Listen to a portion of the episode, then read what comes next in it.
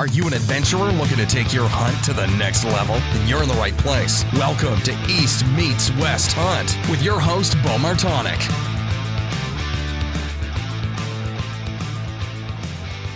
Hey everyone, welcome back to another episode of the East Meets West Hunt podcast presented by Spartan Forge. On today's episode, I am joined by Jacob Myers of the Southern Outdoorsman podcast. This is part two of the interview with Jacob. The first one came out earlier this week, all about wind and thermals for deer hunting. We discuss wind speed, wind mapping, wind indicators, thermal pressure buildup, flatland thermals, and breaking down some real hunting scenarios in the big woods and hill country in the mountains here. Uh, so we break those down. So make sure you go back and listen to part one first if you haven't. It'll kind of get you up to speed to where we are at this point as we start breaking down some of these scenarios and everything. But I think you'll find a lot of really good value in this one. 100% born in the Appalachian Mountains and made in the USA, Timber Ninja Outdoors provides a range of mobile hunting options to accommodate diverse hunting preferences. Whether you prioritize comfort, lightweight design, or versatility, their two panel and single panel saddles collection has something for everyone. The Black Belt Nano is the lightest single panel saddle available on the market, weighing in under a pound. The saddle is designed with the minimalist hunter in mind, focusing on lightweight functionality and breathability. One notable feature is the patent pending magnetic stick clip system on the side, which allows for convenient transportation of sticks up the tree as well as a built in platform holder. The Nano saddle can be folded up to the size of a Nalgene bottle, enabling easy portability. With a four way stretch material on the back for a comfortable fit, as well as strategically placed padding for hip pinch relief. You can use code EastMeetsWest to get free shipping on any Timber Ninja order. If you try it out and don't like it, send it back within 30 days for a full refund. Learn more at timberninjaoutdoors.com and sign up for their email newsletter for exclusive discounts and product drops. When it comes to optics, I get the same question over and over again. What are the best all around binoculars? Well, it's tough to find something that works in every condition great, but after using a pair of Maven B1.2 10x42s, I think I found them. They feature an 8x or a 10x option, superior low light performance, tack sharp edge to edge clarity, a generous depth of field, and a silky focus mechanism. All of Maven Optics have a lifetime no fault warranty and hail from the great state of Wyoming. I've been using Maven Optics since I bought my first pair in 2017, and I think you should test them out for yourself. Head over to mavenbuilt.com and use the code eastmeetswest-gift for a free gift with any full price optics order. For all of those that want a truck bed cover for work or play, Diamondback makes the top of the line heavy duty covers that help you do more with your truck. They're perfect for the truck owning avid sportsmen, outdoor enthusiasts, and weekend project warriors. I'm currently using the HD cover that can is capable of holding up to 1600 pounds on the top, and then I have the Yakima Overhaul HD bars on top, so I can put my rooftop tent on it. When I'm not using my rooftop tent and able to use the trifold design of the Diamondback, I have the Crossbin 8 in there to organize all of my stuff in the back of my truck bed. Diamondback is made right here in Phillipsburg, Pennsylvania. If you want to check them out, head over to diamondbackcovers.com. If you've wanted that hunting camp tradition that we talk about, that experience, but you don't have a hunting camp of your own, you're welcome to come stay at my hunting camp up here in the Pennsylvania wilds called the Elk Crossing Getaway in the PA wilds. So if you go over to Airbnb, you can check out our three bedroom, one and a half bath house that's right in the heart of Pennsylvania elk country. It's only minutes away from a bunch of public land to be able to hunt, hiking trails, outdoor recreation, fishing, all of those things there. The house is completely fully stocked with everything that you need to be able to, to spend a week hunting deer, taking your family up to see the elk, anything like that. So if you head over to Airbnb and search Elk Crossing Getaway in the PA Wilds, you'll find my listing there and you can rent out my house. You send us a message, an inquiry that you're interested in it and mention that you heard it on the podcast here, then we'll get you 10% off of your first day. All right, so as I mentioned on the earlier podcast, if you're at the Colorado Total Archery Challenge out in Glenwood Springs this weekend, as this podcast releases, I'll be on an airplane going out to Colorado and to to go out there and shoot and and be working at the Sitka booth. So stop by, say hello. I'd love to be able to chat. I'm excited to go to this this event. I've never done any of the Western Total Archery challenges, so I'm hoping that uh, I'm ready to go for some of these shots. But so either way, it'll be fun. Do some podcasts there, and yeah, have have a lot of fun with it. Got a lot of podcasts in the queue here. I've recorded. I, I really have enough recorded that I could probably get me through September to this point, but I'll probably start uh, as I, as I'm when I'm home here to be able to put out two a week on some of them and just keep putting out the stuff. No other reason to do it other than I just have so many things that I, I want to put out there and and and talk about, and whether I want to. I want to cover the western hunting game. I want to cover the whitetail side, and it's hard to hard to do that with a weekly show. But, anyways, be putting some of that stuff out. All right, let's get into the part that everyone's been waiting for the Prime Inline 3 bow giveaway. So, giving away a Prime Inline 3 bow exact replica to the one that I'm taking out west this year. It's really sweet setup. Taking out the Total Archery Challenge here this weekend. And this bow giveaway goes out to Tyler Monk out of Pennsylvania. So it's funny that Tyler happened to be at the Mountain Buck Scouting Camp. I've got to meet him. He came up to the booth at Total Archery Challenge. Really pumped for Tyler. Uh, he can get that Mathews out of his hands and get a prime bow in his hands now. So, congratulations, Tyler. Reach out to me via email and I'll get you set up. Make sure I get that bow to you and you're ready to go. So thanks everyone who entered into that. Uh, really appreciate it. We'll be doing more, more, giveaways throughout the year. So make sure you're signed up for the email list at my website, eastmeetswesthunt.com. A little pop up comes up. Just fill in your email address and you're entered. I just send out a weekly email, not spamming you of any sorts. Don't give it out to anybody else. It's all right there. But thank you for everyone that entered. And I hope you have a good rest of your week and weekend. Another thing that I that I wanted to ask you about, and kind of skipped over it, was wind speed, um, and kind of how that affects different things. So, give me your your thoughts on wind speed, how that interacts with thermals, and then just in general what wind speed can do for you or against you. Yeah, so wind speed can definitely like counteract thermals. So uh, that's something you have to pay, you know, pay attention to. And I think a lot of guys getting into hunting because they just had the mindset, or even they've been hunting for a long time, but they have had the mindset, oh, I was hunt with the wind in my face, which can work on certain setups, but other times you might want to crosswind, or even like kind of you in your situation with that buck you killed early season. You know, maybe like a killing wind where that wind or that thermal so light, this is kind of going just past where that deer is going to be walking towards you. But the the idea is when you start talking thermals and then we start talking wind, people get confused because they're like, well, you just talked about all how that affects the thermals, but then you start talking about the wind, and the wind can negate a lot of that sometimes, and it can, and that kind of brings back to the whole point of light and variable days, very light winds, like light and var- when it says like you look at your app, it says light and variable or like under two miles an hour. Play pay attention to your thermals, like really, really hard. Like like you need to do everything you need to do off thermals if it's like over, especially like in this area, if it's over four or five mile an hour, that's kind of like the sustained winds. You're still paying attention to the thermals, but you're really paying attention to that wind current and where that wind, where your scent cone's going to. Because I think a lot of people they think about like, oh, I'm sitting in this one spot, you know, that my scent 100 yards behind me, like deer aren't going to smell me. But they don't think about what that scent does at different wind speeds and how it may swirl back, like 100, 200 yards out there, may swirl back into a different area, and you have deer blowing at you, and you're like, how did they smell me?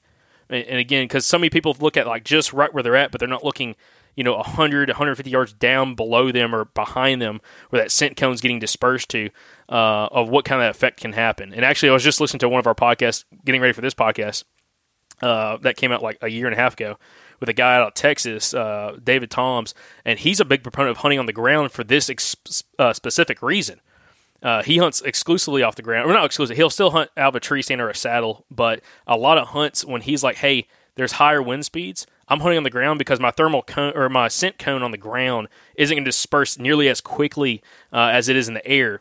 And I actually was able to get more confidence about that answer in specifics with a guy that we interviewed last year, uh, which I cannot. I think it's Tom Brownlee. Uh, he's a professor up at uh, in, I think it's uh, University of uh, or Montana State University, one of the schools up there in Montana, and he's a world renowned uh, canine instructor and canine trainer. And he talks about like the capabilities of what a dog can smell compared to what a deer can smell. A deer is so much stronger than any dog alive, bloodhound or not. Like th- those dogs are about 220 million nose receptors versus a deer's like 300, 310 million. Okay. And he's talking about how easy it is. If you were up elevated, how easy a dog could wind you at like hundreds of yards depending on the wind speed compared to like if you're on the ground, it disperses so much slower. It's like you got to think of it almost like water. Like there's stuff catching that scent as you're like on the ground versus when you're up in the air. It just kind of goes wherever. Um, so back to the point here where we're getting at with wind speed. Uh, wind speed can play. Uh, it can help you. It also can severely hurt you depending on whether you're hunting flatland, hill country, or mountains.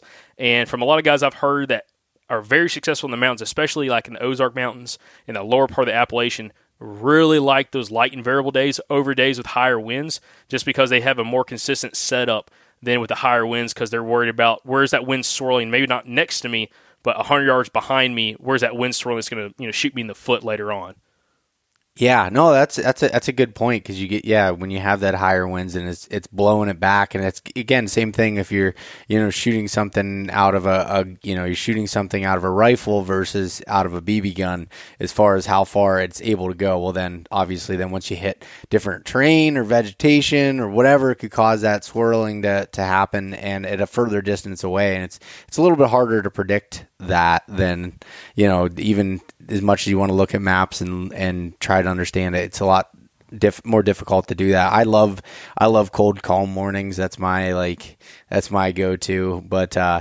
but i'm also like not i'm not gonna not hunt if there's higher winds it's just uh, a oh, little bit different Absolutely. You know what I mean? Absolutely. We're going to grind it out no matter what. And also, you got to think of like again the area that you're hunting. You know, flatlands. You know, your scent cone's going to get dispersed, and at a certain point, the scent cone uh, per uh, uh, Professor Brownlee had talked about. At a certain point, your scent's only going to go so far. Uh, he talks about it's a ratio that they've studied where for every uh, one mile an hour of wind, your scent will travel ten feet roughly. Um, so you can kind of almost calculate, depending on the wind speed and also how straight that wind is, it, it not being uh, swirling, of roughly how far out that scent cone could potentially go uh, in those areas. And that's not counting gusts and everything. That's kind of the sustained wind.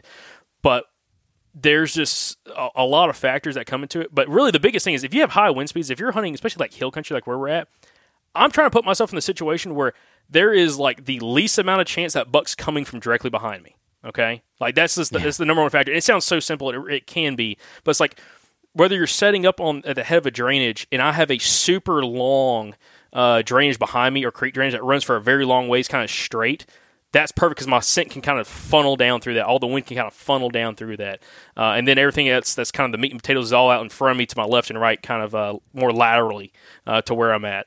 Um, and again, flatlands. Like I hunted Iowa last year, late season, and going back again this year, and it's like it was high winds while we were out there, but thank God it's flat, at least where we were at. And uh, you know, it's as long as you kind of key in on that where that that scent cone's going, you're going to be in the clear and in, in the good.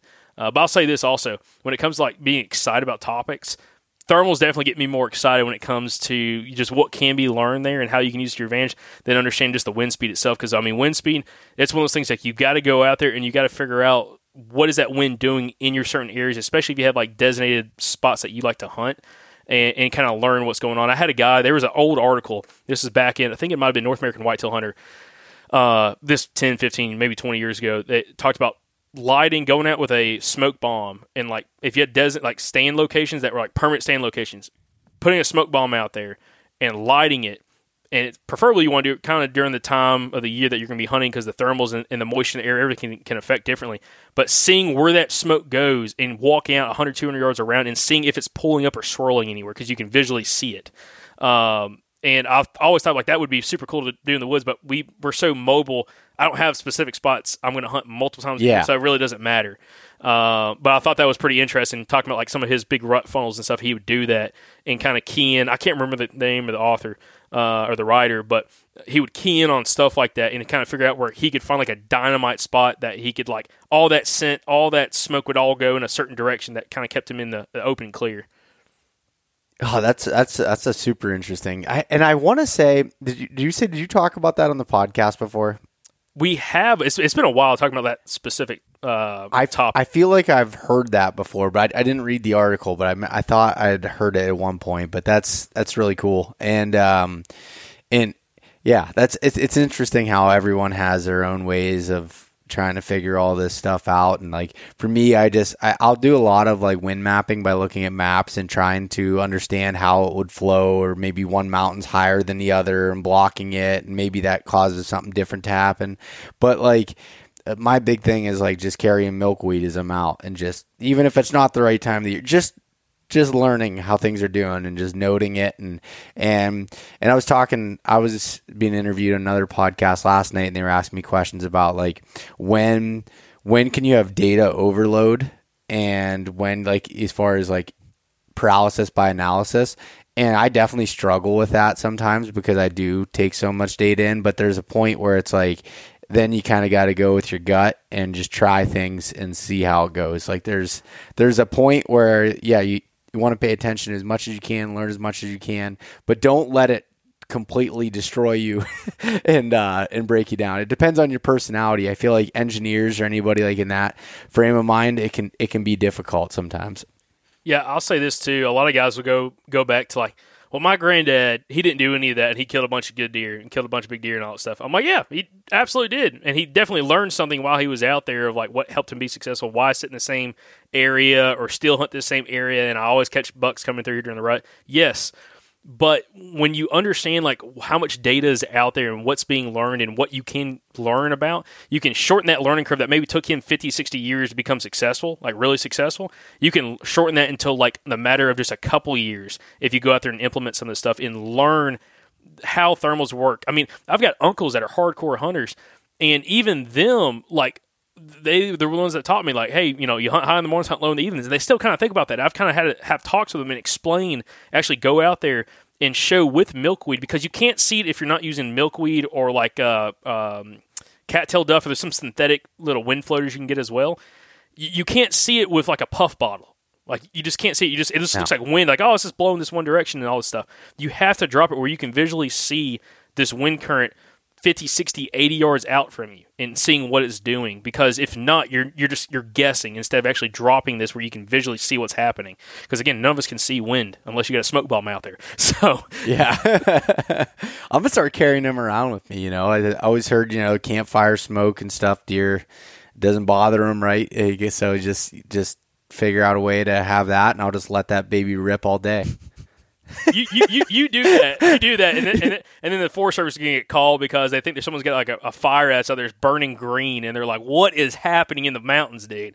Yeah. Oh, that's just Bo again. Yep. yeah, absolutely. like, oh man, no, but you know, it is. It is all comes back down to shortening your learning curve. Like the quicker you can understand at least the basic understanding of thermals and that under really the most important thing is understanding the thermal switch and kind of figuring out like when that happens in your area. Once you understand that, you're going to have a lot more confidence on your setups, but also potentially how these bucks are using that when checking scrapes or checking doe bedding areas and stuff like that. Um, it's it's really really effective. It's just you know you got to go out there, you got to implement it, you got to use milkweed or synthetic floaters or whatever. And the great thing about milkweed, dude, you can go find it in a lot of places, um, so you don't have to go buy it, uh, which is super super handy. I had a guy from actually PA send me like a one gallon Ziploc bag full of milkweed pods like four years ago. I probably used like a quarter of it so far. I mean, dude, and yeah, I drop milkweed all the freaking time. Um, but it's just once you start figuring this stuff out, guys, and you start implementing like the thermal and the thermal switch and learning about it, you're going to have so much more confidence going out there, and you're gonna, you're truly going to see more deer because you're going to understand how you can set up where you have that killing spot. Um, especially if you're even if you're a mobile hunter. Uh, I mean, this is something that you can really kind of pay attention to, and you can go in off the map and kind of go in blind if you're trying a new area, and still think about thermals in mind and use it to your advantage. Have you ever wanted to have Levi Morgan, Andy May, Johnny Stewart, and others available at all times? Well, you can with Cyber Scout from Spartan Forge. Cyber Scout is like the ChatGPT for outdoors men and women. You can ask it any questions related to bow building, scouting, hunting, survival, and a whole lot more. I think you'll be impressed with how it responds. Cyber Scout is currently out now for a select group of early beta testers and will be available to the rest of you really soon. The entire app is a complete tool for planning your hunt with incredible aerial imagery mapping, journaling, deer prediction, and some of the most accurate and detailed weather data. Use the code East Meets West to save 20%. And if you're still on the fence, give the 14 day free trial a chance at SpartanForge.ai. CVA has been America's number one selling muzzleloader brand for over a decade. Hunting with a muzzleloader opens up a ton of hunting opportunities across the US, and I've been using the Accura series. But they don't only make badass muzzleloaders. Their line of centerfire rifles are great quality and not terrible on the wallet.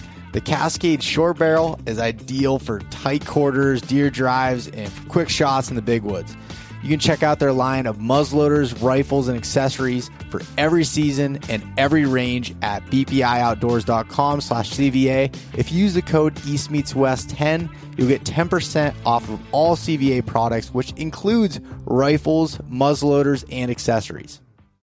Yeah, no, I, I, I definitely agree. I think it, understanding that and then and taking it in and, and then kind of you know reducing that learning curve the best that you can and then going in and figuring it out. I think you I think you hit that that nail right on the head there. I mean, man, we could honestly talk about this stuff for hours upon hours upon hours and not even really scratch the surface. But I feel like I feel like we've we've covered a, a pretty good amount and been able to give kind of uh, a basic framework and some examples there. Do you have anything else that you think you'd want to want to add here? Uh, I mean, I, there, there's a couple things that's probably worth either us doing a second episode or having you on and kind of talk about some other factors because there's other things that we haven't talked about, which I personally have seen, and also what we've had guests talk about, especially when it comes to uh, the opposite effect of thermals. Because thermals, a lot of people think about thermals dropping, like uh, falling thermals are dropping. Okay, well, they can't just continue to drop. There's not a vacuum. It like once that air pressure builds up, it has to be released somewhere, and you can actually find areas where all these falling thermals are dropping down at the lowest point, and it's going to get pushed out the other side over the, the next shortest ridge or secondary ridge point, and you can actually hunt a spot in the mornings before daylight and have a rising thermal. It's a cool, it's cold air, but you can feel it coming up the hill all morning long. Uh, and a lot of times you can find them on east facing slopes specifically and that is a spot one of our guests talks about. And I personally have seen it. Michael Pikes has now experienced it. Our two guests, the, the Jolly brothers, have both experienced it too up in the mountains. And like you don't know how to explain it until you understand that again, the air has to go somewhere. And once you can find those areas, that's an area you mark on the map, and you're gonna be hunting that for a very long time, a very long time. So what what makes an, an area like that? Like what characteristics make it to to where that's the, the situation? Explain that a little bit from what you've seen and what the other guys have seen. So the, it's it's the where the air is getting to the lowest point in that area. And what I mean by that, if you have super long creek drainage, it's not going to happen there. You're going to find it more so like upper high on your ridges or in and around um, like your big thermal hubs all the air is going to drop down and there's going to be a certain point when that pressure builds up there. It can't it's not just going downhill. It's not just going down the creek. It's coming up and over a small secondary ridge point. And what i mean that it's like you know if you have 800 feet of elevation change in this in one spot it's not going to come all the way up that 800 foot. It's going to come up over the top of a secondary ridge point that's maybe 250 feet or 300 feet off the bottom. Um, yeah. and if you find that that's an area one of our past guests david toms from actually texas he was the one that taught us about this and explained it to us. And then we started talking more about it, and more and more people have been experiencing this. Is you can find areas when he scouts for them, and it's one of those things you just have to hunt around until you find that spot. But you're trying to find the lowest point in and around like a big ridge system, and that's where all that pull is going to happen. And then you start walking and hunting in and around the secondary ridge points around that area, and you find where that air is being pushed back over the top of it. Uh, and it's a spot he says he'll do mock scrapes in those areas, and or you'll find a big uh, like a primary scrape on those secondary ridge points right there because a buck even in the mornings it could be you know pitch black. He can cruise through just up above it and still scent check that spot and not have to drop all the way back down to the bottom. And he uses that to his advantage because he'll set up higher up on that ridge where he can shoot to that scraper right where that buck's coming through. Even at daybreak he's still going to have a rising thermal in that area because all the air pressure is coming up and out of there. Um, and then like Adam or uh, Adam Jolly, who we just interviewed, he had that happen when he killed his big 13 point in North Carolina. Exact same thing. He was hunting a big thermal hub, secondary ridge point. He didn't know it at the time, but he's like, man, I got in the stand. It was you know 4:30, you know, in the morning. We're two hour, you know, hour and a half, two hours before daylight, and the wind is like the thermals are coming. The, the, it's a slight wind currents coming up the hill, but there was no actual wind. It's just that air pressure. And uh, that's how he killed that buck. The buck came in there, and he said if it was falling thermals, he would have been busted because the buck came from what should have been where the falling thermals were going. He was like, there was no falling thermals that morning in that one location. And I'm like, yeah, it's it's pretty cool. I found a spot like that. Oh, that's so cool. That was it was in Alabama, and then Michael hunted a spot in Alabama just like that. It's a um, an area actually it's really high up on a ridge where you have a big drainage that comes down and it makes a big it's a big flat right there. It's almost like a bowl, and then it kind of like it rises back up and drops down again. And uh, he hunted that side of the ridge where that bowl was at, and hunted the spot, and it was again pitch black dark in the morning and he's like feeling like the air currents coming up but there's no breeze it's light and variable day. And it's all that pressure that air coming up over the ridge he was on dropping back over the other side and continuing falling down. Oh man that's that's so interesting i'm about to pay attention to that more. I can't say that i've uh that i've personally seen that or i may have i just hadn't really thought of it that way. That's that's that's really interesting perspective, and it could be yeah so so nice uh, as far as being able to find one of those spots and being able to set up on it. Like man, talk about bulletproof. Yeah, and it's even better. This is what David talks about, and it, actually Adam saw this too. If it's an eastern facing like point, and that bowl is down below it and coming up over the top, you have two things. Number one, you have that, that air pressure coming up and over that rise because again, the air's got to escape somewhere. It just can't keep falling straight down into like a, a, a bowl or into like a pool like that, a pool of air. And also, you're facing east, so when that sun comes up, you're automatically getting a rising thermal too. Once it heats up that ground too, so you have a rising thermal literally from pitch black before daylight all the way up until you know the thermal goes behind or the sun goes behind that ridge and it starts dropping later in the afternoon. Yeah, yeah, that makes sense, and and and also, I mean, even with the eastern facing, depending on where you're at, having primarily you know westerly winds that are coming from you know the actual winds portions coming from that side, you're just in a really just awesome spot all around. Yeah, I've been wanting to go to that area that Michael found that's like this and actually do a smoke bomb, like legit there, because you could do it at any point of the day. Like it doesn't, it doesn't even have to be during season, and watch that smoke build up and then come up and out of it um, out of that bowl because that's where you could visually see this. Unless you had milkweed that you had someone drop from across the ridge, drop down and come back up to you. But like a smoke yeah. bomb would work really, really good. It's showing like a visual of how that stuff's actually working for people. Oh, that'd be cool to to do like a video of it so you could see it as it's coming down and then and ripping back up the other side. Yep, absolutely. But that and then also this real last thing here, just is worth this mentioning. Uh, we had a guest down in Florida. This is for flatland specifically. But in areas that uh, uh, light and variable days, rising ther- rising sun and, and setting sun pulling thermals. So right right when that sun comes up, there's a there's a pulling thermal directly uh, to the east, and then it's it only lasts for like 10, 15 minutes, and it stops when the sun gets up high enough. And the same thing in the afternoon was that sun starts to set the last thirty minutes or so. You have a pulling thermal to the west uh, for a little bit until the sun sets, and then it'll stop and pull straight down.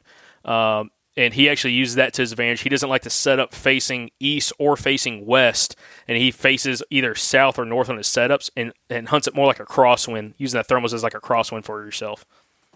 Oh, really? I, that's that's another that's another interesting way of looking at it. I man, I, I still have so much to learn when it comes to, to thermals. As much as I, you know, feel like I've learned so much, there's just always so much more in different situations that come to it. And uh, who who was the guy that you said? Did you do a podcast on that one? Yeah, that's Robert Carter. Uh, that was back when we were like in the 100s. Um, that was back okay. I think 2019. I don't know. I can't remember the actual episode number, but he talked specifically about that, like hunting big swamps and and flat areas that like he never sets up where like the deer's coming from say the east on a morning hunt facing the east. If they're coming from the east, he's backing up and where they're coming in kind of out in front of them because when that sun comes up from the east, it's going to pull that thermal that direction. And he was talking about that happens a lot during early season where they're at. Um, early season, but also huh. even later in the season, there's very light and variable conditions and uh, that pulling effect of the sun, both as it rises for like again 15 20 minutes and then as it sets for again 15 20 minutes that effect hmm interesting that is that is a cool uh, uh, something that something that he picked up on and learned there. Did um how else was I gonna I had something else to ask you on on that point.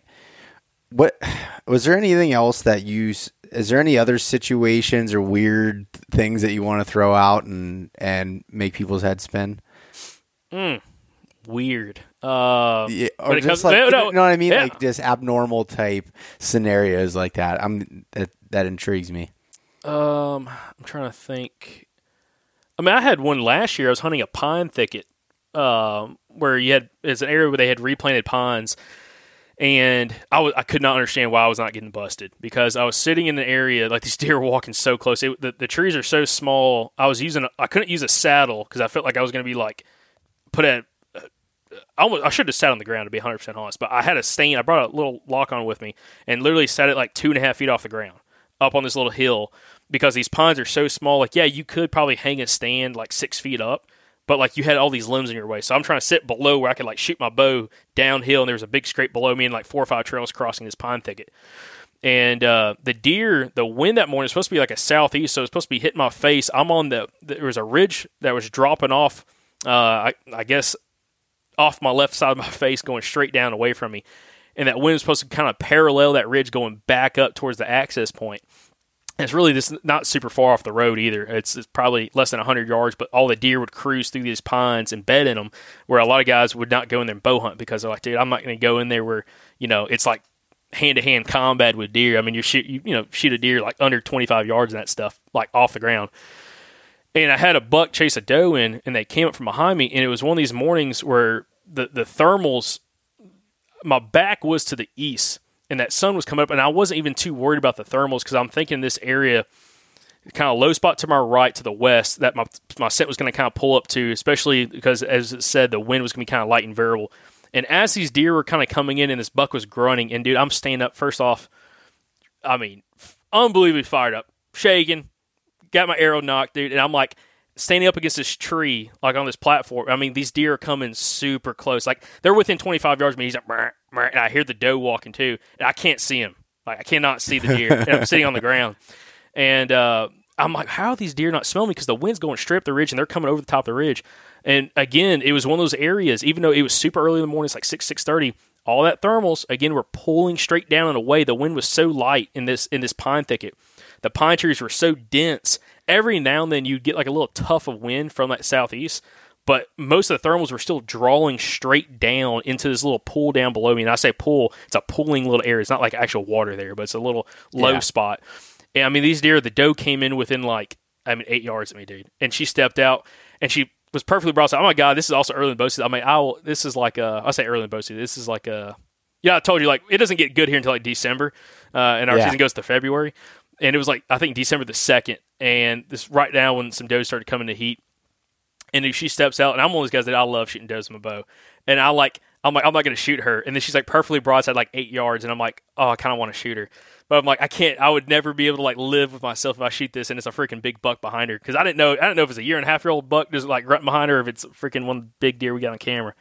And uh, she turns and comes walking straight towards me, and I'm like drawn back, looking, and I'm like, "Where's the buck at? Where's the buck?" And I can hear him walking, and it was like a, a like a, a row of briars and vines and crap that she just came through, and she gets to like I think probably seven yards or eight yards from me, uh, roughly, and uh, she's walking broadside, and she just like happens to, like snap her head over, and I'm I'm right there looking at her, and she's Yeah. like, "Dude, it didn't." I thought she was going to kill herself because she went inside and out, spun around and ran. I thought she was going to run into a tree and kill herself because it's so tight in there with pine trees, and she just was gone. And then that buck, he just stood there, like she, he didn't he didn't even move. He just stood there. She took off running, and then all I hear is like this, like probably forty five seconds later, him start to walk again, walking after her, and and just like doing that walking. around. I was like, dang, dude.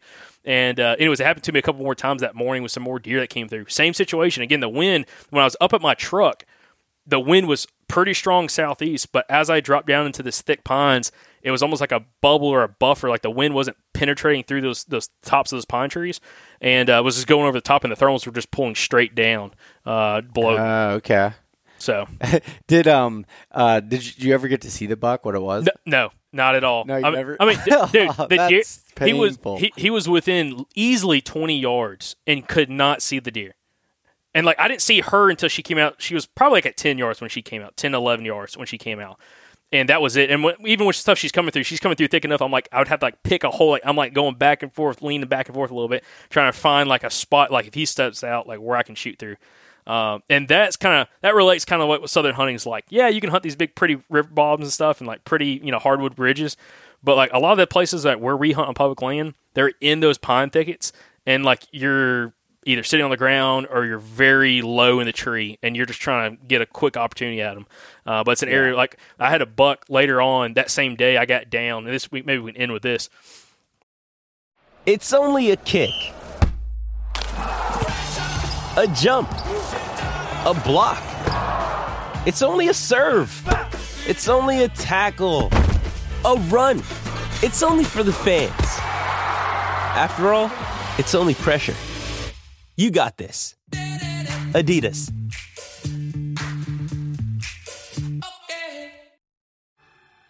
The Mobile Hunters Expo is a consumer based hunting show unlike any other. It provides an interactive learning experience where you can try all things mobile hunting and learn from the best in the business. Come experience an unbiased, community based environment where you can improve your hunting skills and find the right equipment for your needs. I'll be speaking at the Nor'easter Show in Manheim, Pennsylvania at Spooky Nook Sports from August 9th to 11th, 2024. So come check it out, eh, or either of the other shows in uh, Michigan and Georgia. You can purchase tickets online at the mobilehuntersexpo.com or grab tickets at the door. I'll see you there. Got down and the way this uh, this thicket works. There's a big hardwood drains that runs up in this this pine plantation where they had planted these pines. And these pines like ten years old. Again, they're about you know five maybe five six inches in diameter. And started to find all this big buck sign going around the tip of that point, which is real thick and nasty. Rubs, scrapes, big huge tracks. I'm following it, kind of scouting midday. And because I'm like, man, you know, rut's really about to kick up the next five, seven days. Like, I need to like try to find some spots in here. And I walk down, I drop down, following this trail, and there's a huge community scrape where four or five trails come together, just adjacent to that big thick point uh, where there's a little water oak and a little water oak sapling. Deer, the tree probably wasn't three inches in diameter, and they had it shredded, had rubs on it, but also like a huge scrape out in front of it with a bunch of different big licking branches. And I'm there messing with it. I'm like, man, this looks crazy. I'm actually trying to grab a top of that that tree and bend it down to give them an extra licking, licking branch or two. And while I'm doing it's quiet. It's light and variable winds now. Like it, it was a little bit of wind that morning, and then it was totally light and Yeah. variable. Thermals are rising. Th- sun's kind of penetrating the pines now. Thermals are rising. I'm messing around with this branch, and all of a sudden I hear, I mean, running like right at me. And I'm like, what the? And dude, I, I like spin around, take an arrow off, and like nock it. Okay. And I kneel on the ground. It's thick enough. Like when you stand up, I could see the feet of something maybe at 20 yards, but like I can't see anything until like I'm kneeling on the ground. I can like look underneath stuff. And, I, and all I see is hooves running, like feet running towards me, deer feet coming towards me, this big and loud. And it stops right at that little buffer about 20 yards from me. And like, I'm like drawing back now, looking, le- I'm leaning left, leaning right, like trying to see what it is. And uh, it turns and run off, and I saw a, a tiny, he blew, and it was a freaking big deer, dude. I don't know how big, but he was in that area when I found out because I could hear him so specifically when he got up. He was bedded, and I didn't go look at his bed because I was like, man, I'm going to come in here and hunt it. I hunted the next day and didn't freaking see the deer. Didn't want to come in, and again, probably was on me. He probably knew I was in there based off how I set up because it's tight quarters. I was like five and a half feet off the ground in a little platform, a little stand, but he was bedded just off that thick point, like right when it went from like pines into hardwoods, and it was real thick and viney. He was bedded right there. Um, probably 35, 40 yards from this scrape where he could hear if something came in there to work the scrape, which is probably what he probably thought I was doing because I was messing with the licking branches, kind of pulling big, other branches down, making noise. He probably thought it was another buck in there messing with it and was coming in there hot and heavy. Um, but Yeah. that that was crazy. But again, it was light and variable conditions, super strong thermals by that point. I mean, I'm sitting there dropping milkweed and it's going straight up through these pine trees. And or like or like you know, like floating around me. So like he didn't smell me, he saw me as I was sitting there and just freaking blew and took off. So yeah, crazy. Oh man, that is that is crazy. And uh, th- those spots, I, I it's funny. I found a spot this spring that was like that with like the pines that are thick, and I literally had to you had to be on the ground to be able to see underneath it to shoot to this logging road that was kind of wrapping around uh, down below it. And uh, yeah, you couldn't get in a tree would done you no good. So it's like it's just tight quarters. And what I actually do sometimes in that is I'll put my saddle on the tree just on the ground just so I have a place to sit in and uh, can you know be a little bit more comfortable than just sitting right on the ground because that sucks. No, it does. Yeah, absolutely. No, uh, hundred percent. No, but that's that is like a really good tip for guys. Like, if you got a ton of hunting pressure, I've never, ever, ever, ever ran into a single person, and we get some really crazy hunting pressure at certain times of the year, especially on these gun hunts. I've never ran into somebody that's in that kind of stuff because they always want to get on the outside edge. And the thing is, that's where the deer are at, and you can get in there. And if you scout them out, you can scout the trails and everything and the movement, and you can find these pinch points at the head of these drainages. And some of them, at least in our area, they're so thick you can't hunt in around them. You can hunt kind of up above them and kind of like watch them. Um, but that's an area I'm going to definitely going to try to kill a deer or two in that specific spot this year because it sets up so good. And now the trees are getting a little bit bigger where it's still thick in there. But again, I can put a stand six feet up and it doesn't take you getting up very high to like just get out of the line of sight of the deer because they've got their head down looking around scanning. Yeah. Um, and it's just it's just crazy. So yeah, that's a, that's a super hot tip. If you get like short pines or even cedars like that, a lot of guys aren't willing to go in there and either sit on the ground or sit super low in a stand or a saddle uh, to hunt it, and it, it, can be crazy the kind of sign and also the kind of movement you find in there all day long. Yeah, same thing with like some old clear cuts too. You can get into stuff like that where they're not big enough trees that you can even hang in, um, but but it, it, can still be good. And you find some of these logging roads that mix in that might have a big scrape on or something, but it's so thick and but it's open enough that you get shots through it because it's starting to grow up and you're getting some trees. You know, you know even six inches in diameter some of the some of the bigger ones and it can it can be pretty good but not many people want to do it because they can't they can't figure out how to get in any of those spots i call it a, it's a um it's it's what how i describe like a low odds hunt success because it's so cl- tight quarters in there they're kind of like me like i was deer were well within bow range and still yeah. still couldn't get them shot and that's where I kind of get at with this is like you can have a lot of opportunities in there, as in like seeing and hearing deer, but it's very hard to get shots off. Um, but when you do, dude, it's so rewarding. Like I, I haven't killed deer like that in Alabama. I killed deer like that in Tennessee before, slipping in and uh, into a little thicket and it shot a doe off the ground as they were coming feeding through, and then as I'm like stepping forward after she's gun ran off and died, stepping forward to go look at blood because she was like again 12 yards from me, super tight quarters. I stepped forward and all I see is more legs coming through the woods or coming through the thick stuff, and I look up in his antlers. It's probably like a 120 inch buck, which was awesome.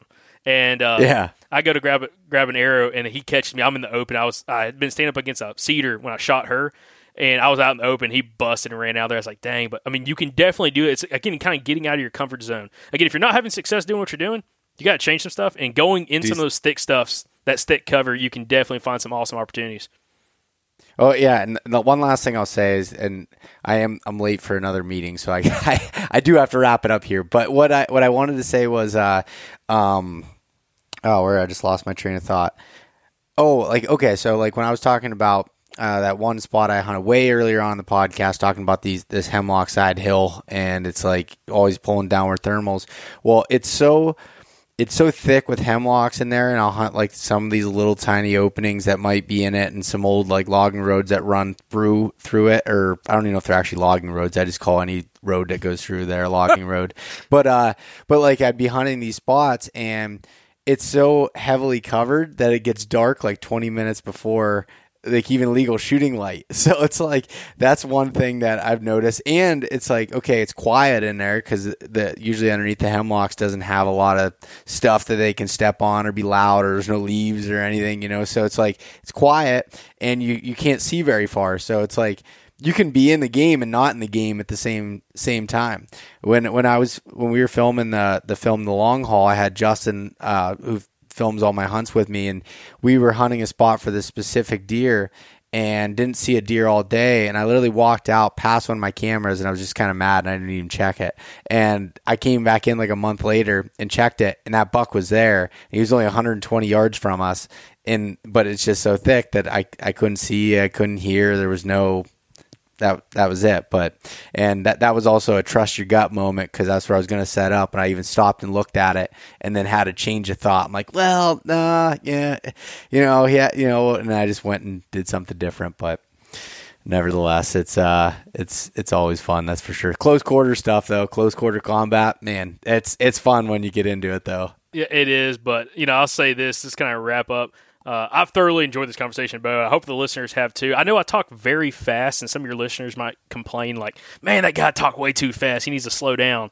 But uh, dude, it's exciting. I get excited about these topics, and it, it's hard. Yeah. It's not. It's hard not to like really kind of dive deep on these conversations because this is the kind of things that like are real applications. Like we get so many listener success stories last year. It was over like 200 that came in where listeners had gone out and implemented things that guests had talked about on the podcast, and we've discussed to go out and, and shoot, whether it's their first public land buck, it might be the best public land buck, it might be their first deer ever, whatever, but they've gone and implemented stuff, and a lot of them came from thermals. Like when people understood how to start figuring out the thermal aspect, became way more successful. Uh, so again, I hope this. I hope there's a lot of key points from this episode that listeners were able to take away for themselves because I think it would really help them be successful and kind of open their mind if they're not already keying on these different topics. So again, Bo, I appreciate Yo. you letting me come on, and it's been an awesome podcast, dude. So you keep on rocking it, dude.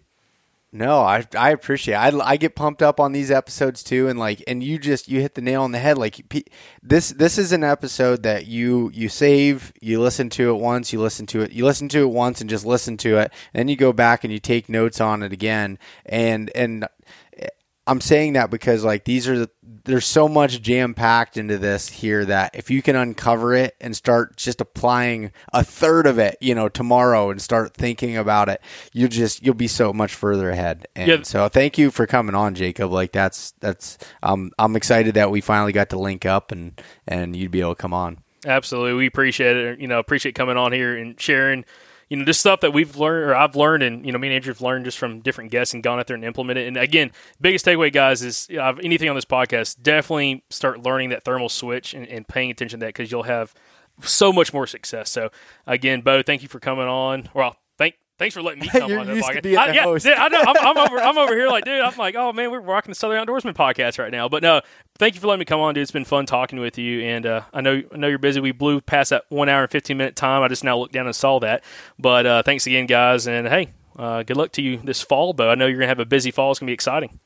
Yeah, you too, man. And tell everybody where they can find out some more. Obviously, the Southern Outdoorsman podcast, anywhere there's podcasts, but is there anywhere else that you want to direct people to to find out your stuff? Yeah, I mean, you can just go and, of course, if you're on social media, you can find us at the Southern Outdoorsman, and it's M E N, not Southern Outdoors Man, but Men M E N.